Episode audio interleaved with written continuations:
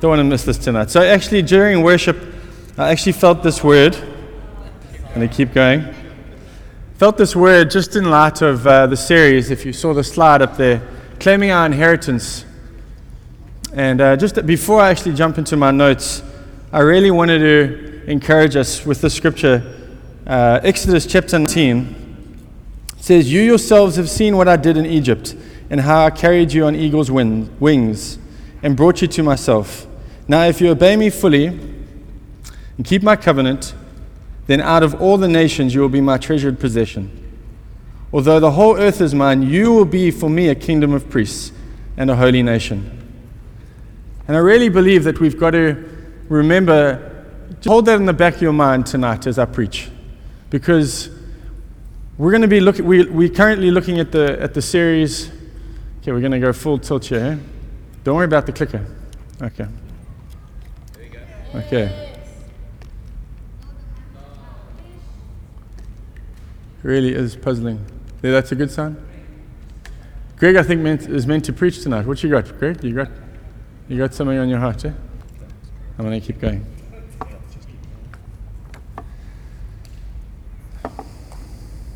All right, my wife told me to keep going. I'm going to listen. So, how are you guys tonight? You well? Are you good? You comfortable? Aircon's pretty nice. Things are pretty good. Your seat's probably pretty good. But genuinely in your life, how are you at the moment?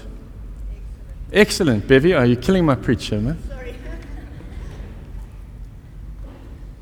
I want us to look at that question tonight because we're going to look at the nation of Israel.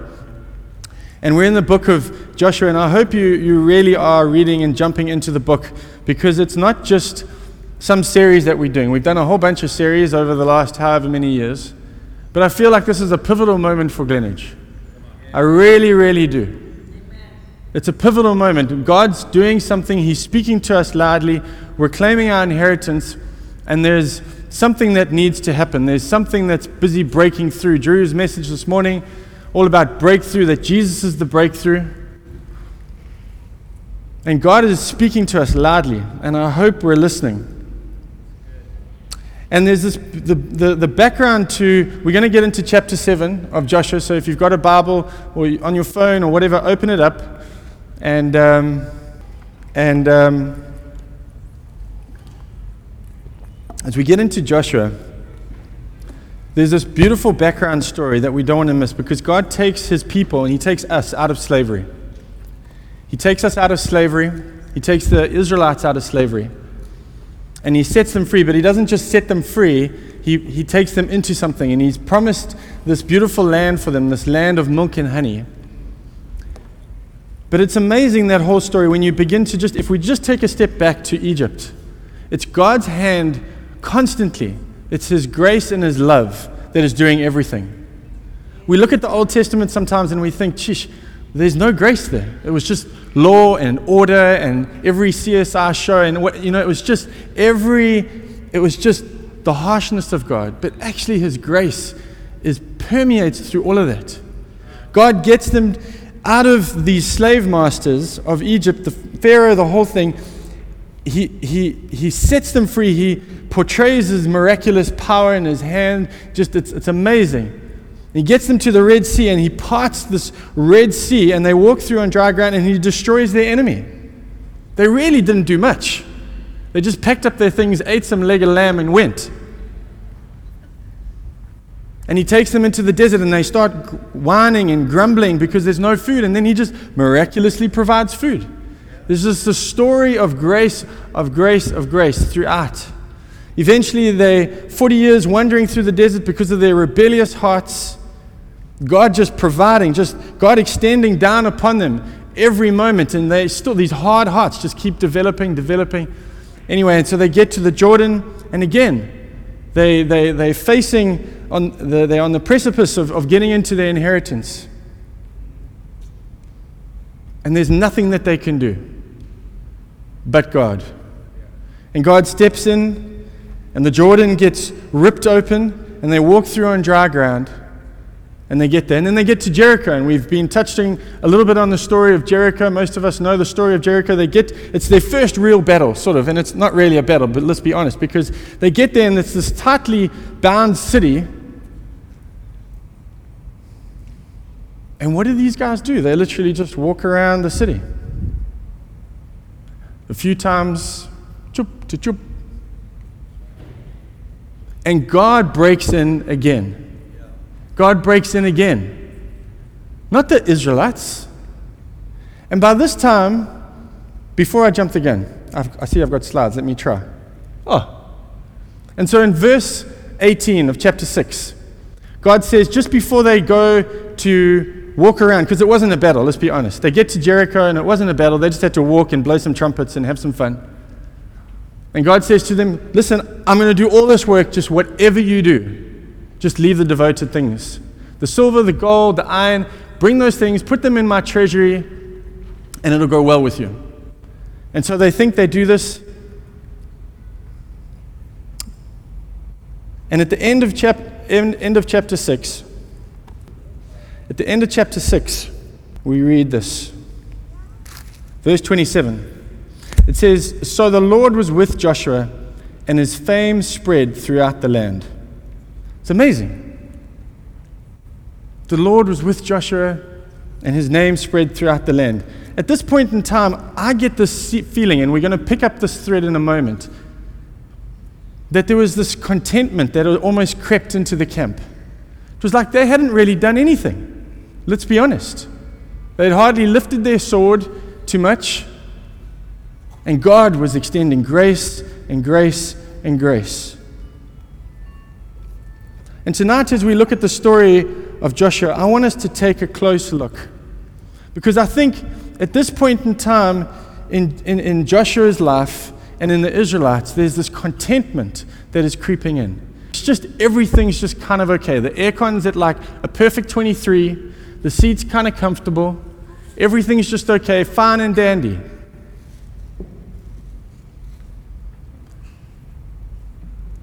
And the trouble with that is contentment is not a good place to be.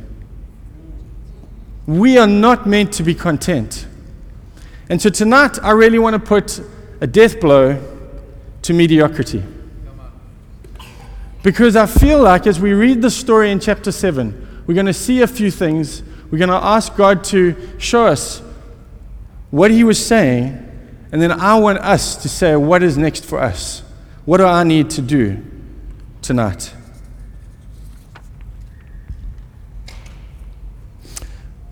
Chapter 7, verse 1. Who here likes reading the end of a book, finding out what happens? Anyone? Kind of read the last few pages, know what the whole story is on about. Well, this is verse 1.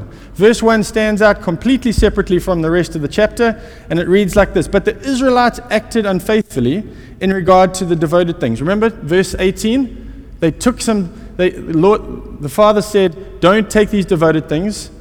We now find out in verse 1 that they had.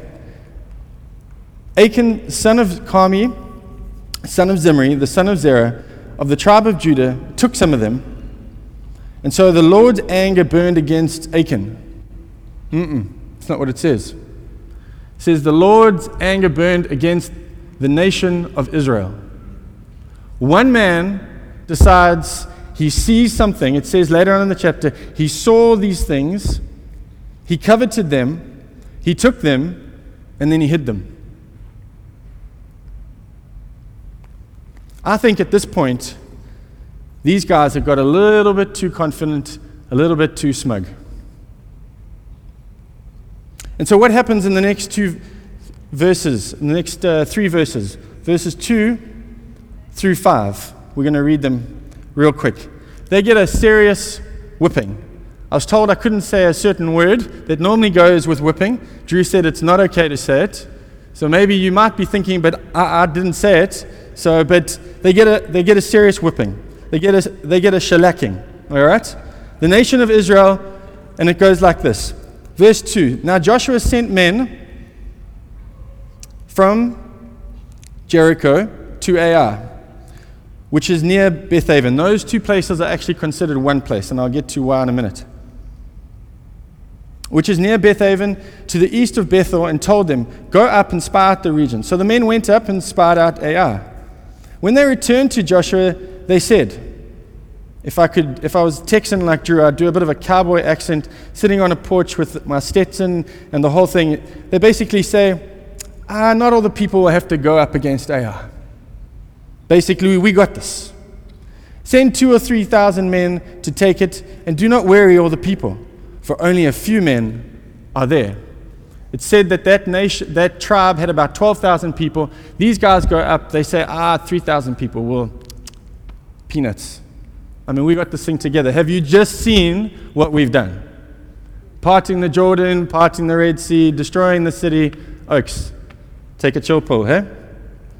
Goes on like this, verse 4. So about 3,000 men went up, but they were routed by the men of Ai, who killed about 36 of them. I love that. It's kind of interesting. About 36. I mean, who rounds to 36? Anyway. They chased the Israelites from the city gate as far as the stone quarries and struck them down on the slopes. At this, the hearts of the people melted and became like water. These guys got a hiding. And we're going to have a quick look why. I think at this point in time, they were way too smug. Not sure where you are in your walk with Jesus tonight. But how are you feeling? A little bit content? Things just sort of okay, just cruising along. Think, actually, I've got this. I don't really need too much help.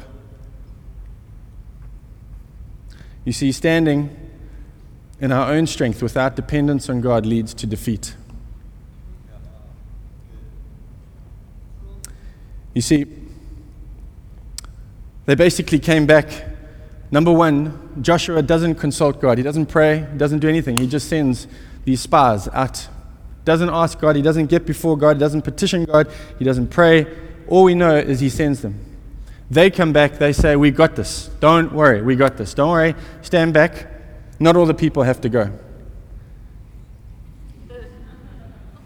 I mean, it's a little bit like Drew when he was, what, two maybe? Stetson, there you go, it is. I mean, I actually took it off a photo off as well. We think actually we've got this. We don't need any help. You know, the nation of Ai and Bethaven. Ai, the word means heap or rubble. This is God's creativity woven into his scripture here. And the name Bethaven means nothingness. So the nation of Israel go out, think they've got this, they don't need any help, and they get a serious whipping from a pile of nothingness. A huge pile of nothingness.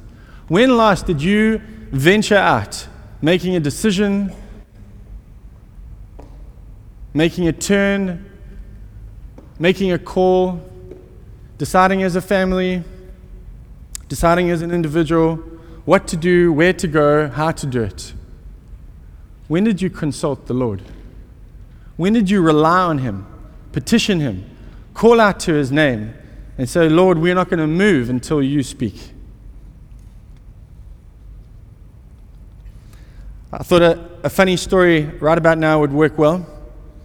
And I don't have too many, but I got one that I'm going to share tonight. And I was probably about seven or eight, grew up in Richards Bay, used to BMX everywhere bicycles, every day. When we went to school, we'd ride our bikes all over the suburb. And me and my mates, we had about two of us, two or three of us, and we, the, the one day we had uh, decided to build this fort up in this. Uh, we, there were these beautiful like sand dunes near the beach uh, with like coastal forest on them, and we thought, geez, what a great idea! Let's build a fort up there. So we build fort. We take, we rob and pillage from home. We take stuff up there.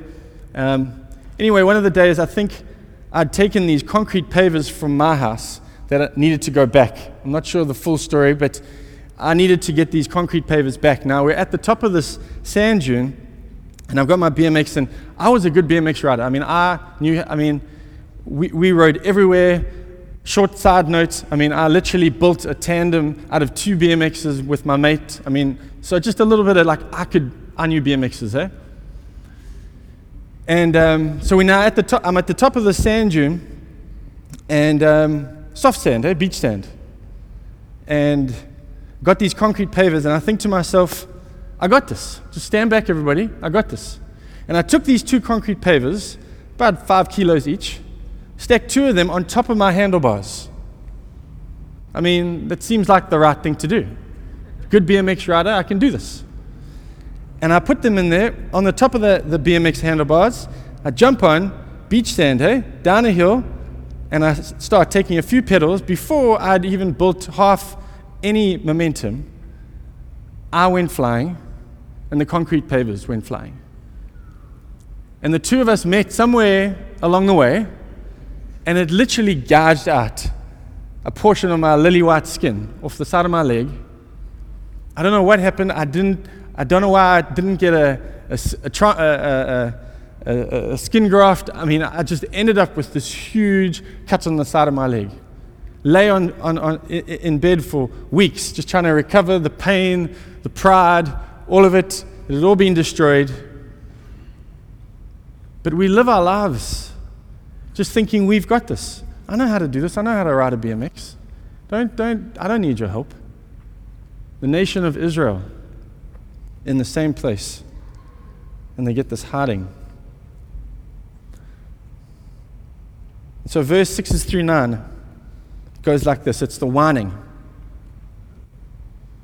Joshua, being the captain of the ship, decides, I'm going to get before God, and in his humanity, he's now I can, he's probably had a, a number of anxiety attacks. He's probably on the edge of life. He's not sure what's going on, but he knows to get before the Father. And it reads like this verses 6 through 9. It says, Then Joshua tore his clothes and fell face down to the ground before the ark of the Lord, remaining there until evening. The elders of Israel did the same and sprinkled dust on their heads. And Joshua said, I'm going to do my best whining voice here. Work with me. Oh Lord, why did you ever bring this people across the Jordan to deliver us into the hands of the Amorites, to destroy us? If only we had been content to stay on the other side of the Jordan. Oh Lord, what can I say now? That Israel has been routed by its enemies. The Canaanites and the other people of the country will hear about this, and they will surround us and wipe out our name from the earth. It's my favorite one at the end here. What then will you do for your own great name? It's amazing. It's always somebody else's fault. Always somebody else's fault. Joshua gets on his face. It's the right place to be. His humanity steps in and he just starts whining. Just, it was good that he was before the Lord. We'll see in a minute why but he just starts pointing fingers. Can we take a little bit of responsibility for where we are? And then the truth really comes out. He says in the second half of verse 7, and this word caught me a few weeks ago. It said, If only we had been content to stay on the other side of the Jordan. You see, on the eastern side of the Jordan, was where they kind of arrived before they crossed over the Jordan. On the eastern side of the Jordan, there were no giants. It was just great on that side. The aircon was at 23, the chairs were comfy, probably had some food on our table. Everything was okay. It was safe. It was pretty mediocre. And that's not where God had them to be. He was calling them to greatness. He was calling them into His story to bring glory to His name, to go across the Jordan, and to fight the giants. It says early in chapter 1 of Joshua, it says that actually you're to go across the Jordan to go and help and fight for your brothers and your sisters. Are we doing that? Are we walking in the call that God has over your life, over our life as a community? Are we contending for what God has for us.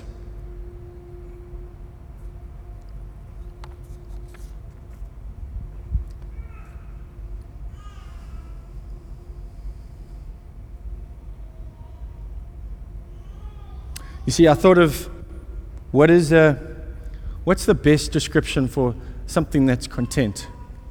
And as I was thinking about this, I heard a little coo coo, coo coo out my window and it happened to be the local pigeon. And uh, I don't like pigeons. I don't know if there are any animal lovers out there, but I, I, I don't love pigeons because of this very reason. They coo and they poo. That's all they do.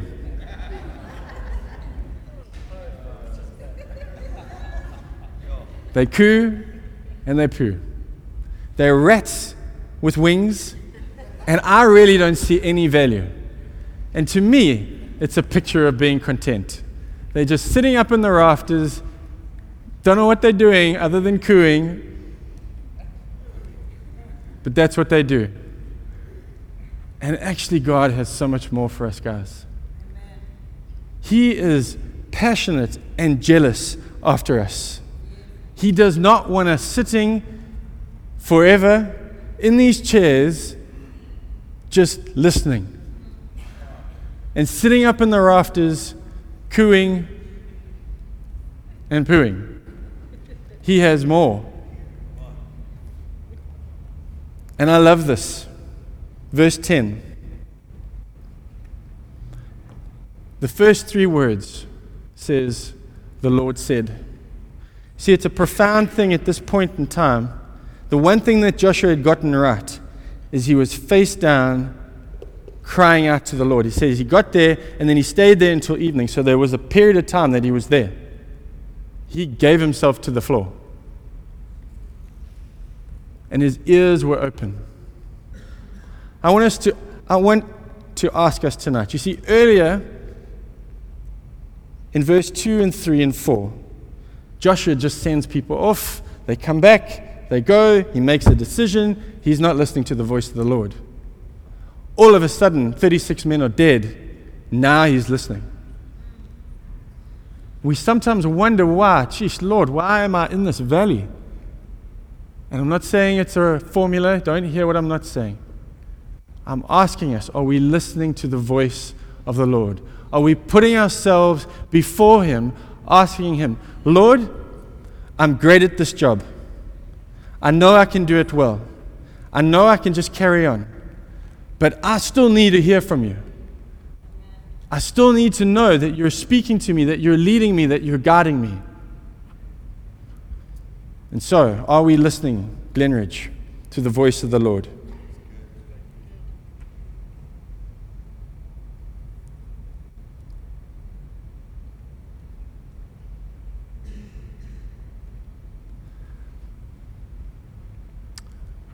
The father steps down and he begins to speak. And he says these words Stand up. What are you doing down on your face? See, this isn't a fuzzy, teddy, loving father moment. This is the father stepping down because he loves us and because he cares about us. And actually, it's a moment of correction. And he says, Will you contend, Joshua? Will you contend, Glenridge, for what I have over your life and over this community's life? Because as we've heard before in the book of Joshua, there was a whole generation that weren't ready. And he just waited for them to die. And he raised up another generation. Chapter 5, go read it. And he says to Joshua, Would you stand up? It's not a time to sit and lie on your face any longer. You need to stand up and contend. No longer is it okay to be content with where you are, with the mediocrity that you're living in. You need to begin to contend, Joshua.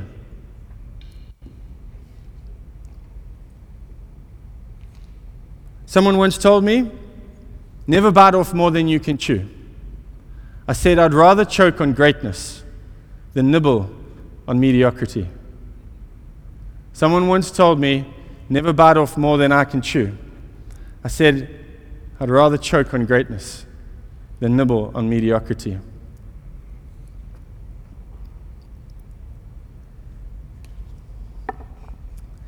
I really believe this is a season for us as individuals, as a community,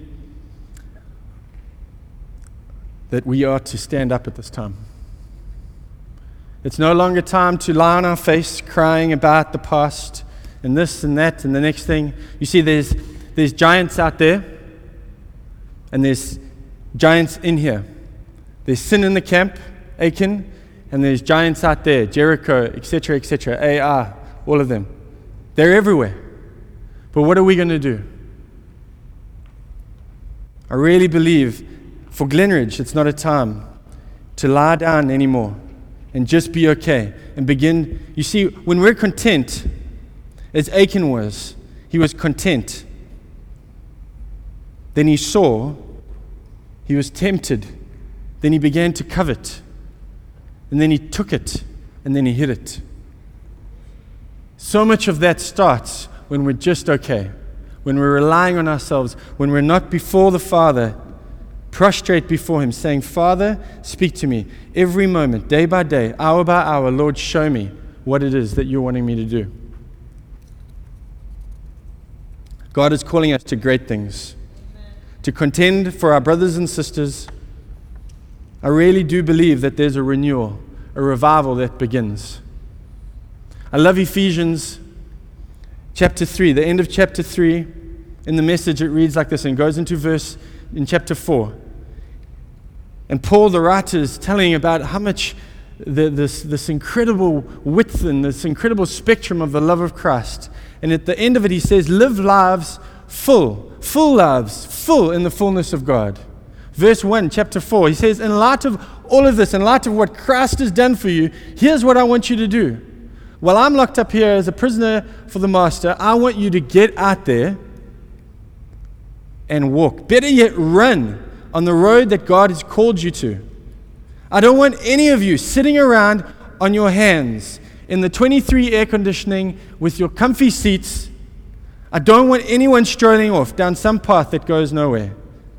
It's not a time to sit on our hands any longer. You see, the reality is, we've got to know that there are consequences. Verses 11 and 12. It says, Israel sinned. They had violated the covenant which I commanded them to keep. This is God speaking. They have taken some of the devoted things, they have stolen, they have lied, they've put them in there with their own possessions. That is why the Israelites cannot stand against the enemies.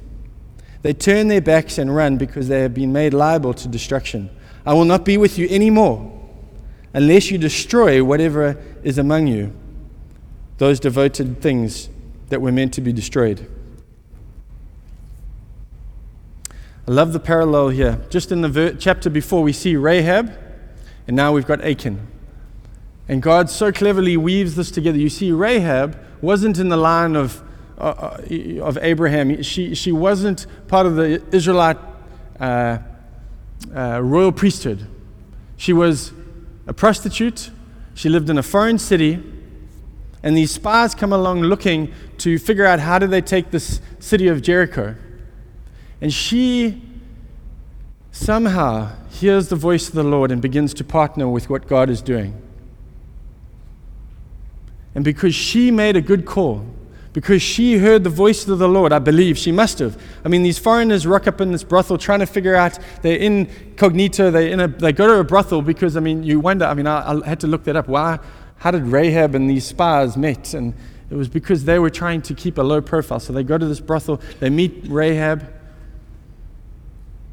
and because she makes a good call, because she hears God's voice and obeys his voice, her and her whole family and extended family, not only do they get saved, not only do they get pulled into this grand story, they become part of Jesus' lineage. And then on the other hand, you've got maybe you and I. Achan. We know Jesus, most of us here. We're part of his royal priesthood. Everything's fine and dandy, but we make some bad calls. And the sad part of the story for Achan is he doesn't make it. He gets stoned, and not only him, but his entire household. It's radical. God is jealous for us.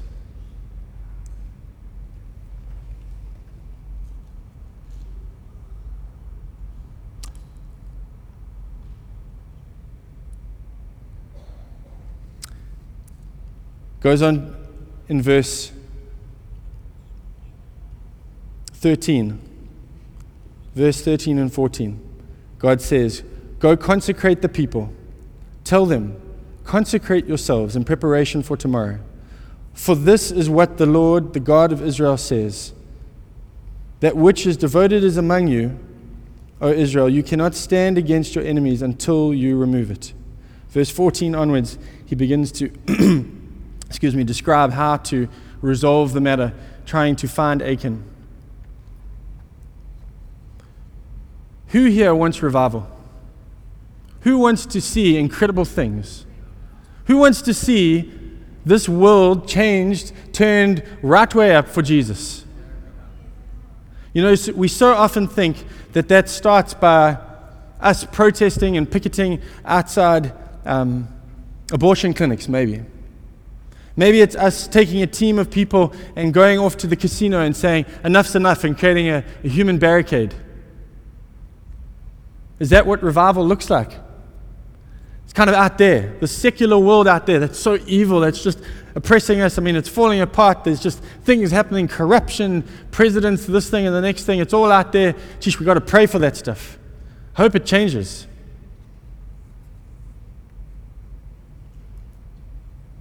I love how Mark Sayers puts it. Clever man from Australia. He says the first task is not to desecularize society. It starts as every revival, every renewal, it starts with us, you and I, desecularizing ourselves. In other words, it doesn't start out there. It's got to start with us. See, God in verse 13, he says, Go and consecrate the people. Step one, this is how we do it.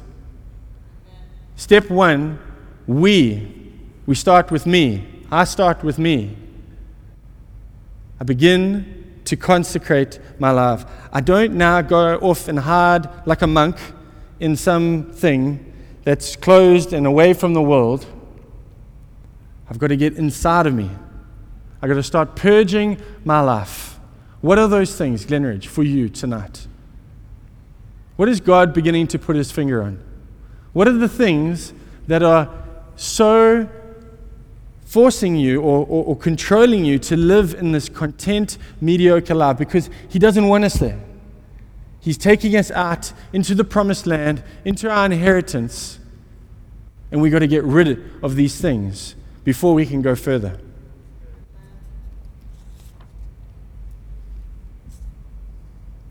You see, again, His motive is love. He wants our undivided devotion. This isn't some headmaster. This is a loving Father who wants our attention. He wants our attention. He wants our undivided devotion. I don't know if the band could come up just as I get to my last point or two. But it goes on to say first point is that we need to contend. It's not a time to be mediocre anymore. We need to consecrate our lives to him. You see, they eventually they found Achan, and he gets brought forward by the wisdom of God, and he describes how he saw, he coveted, he took. But it says that Joshua says to, to Achan, he says, Tell me what you have done, and do not hide it from me. See, at that point in time, they had to go to Achan. Everybody at this point in time knew something was up. Everybody had been consecrated. Everybody was, oof, sheesh, I don't know. The fire's getting warm. I don't know what's going on, but something's up. We just saw 36 people die. We saw the consequences of somebody's sin or something seemed wrong. And Achan still didn't step forward. Tonight, I want to invite us forward to confess. If there are things that you're holding on to, maybe it's mediocrity, maybe there's some significant sin where you have taken things, you've done things. This is a safe space. I want to encourage us to come forward tonight in a moment. And if it's before the Lord, but I want to encourage us that it's with one another. Find somebody that you know that you can trust.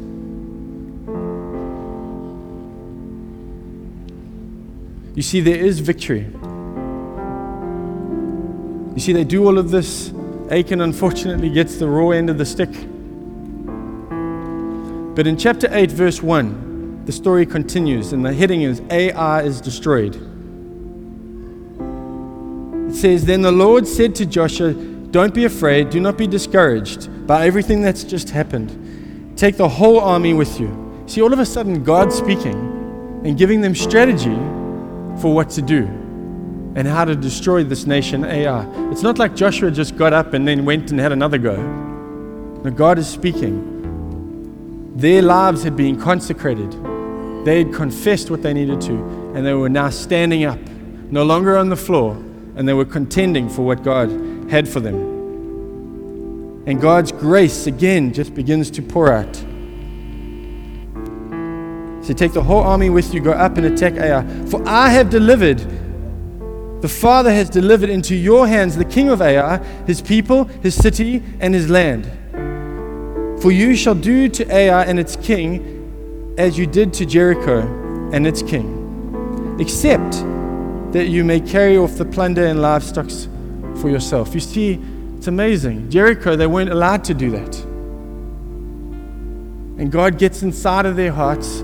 God begins to do something. And now with Ai, He says, actually, you've, I've got your, I've got your undivided devotion. And now I'm just going to begin to bless you and he pours out and he pours out. You see, there is victory, and we know his name is Jesus. He is the cure, he has won the battle, and in him we have the victory.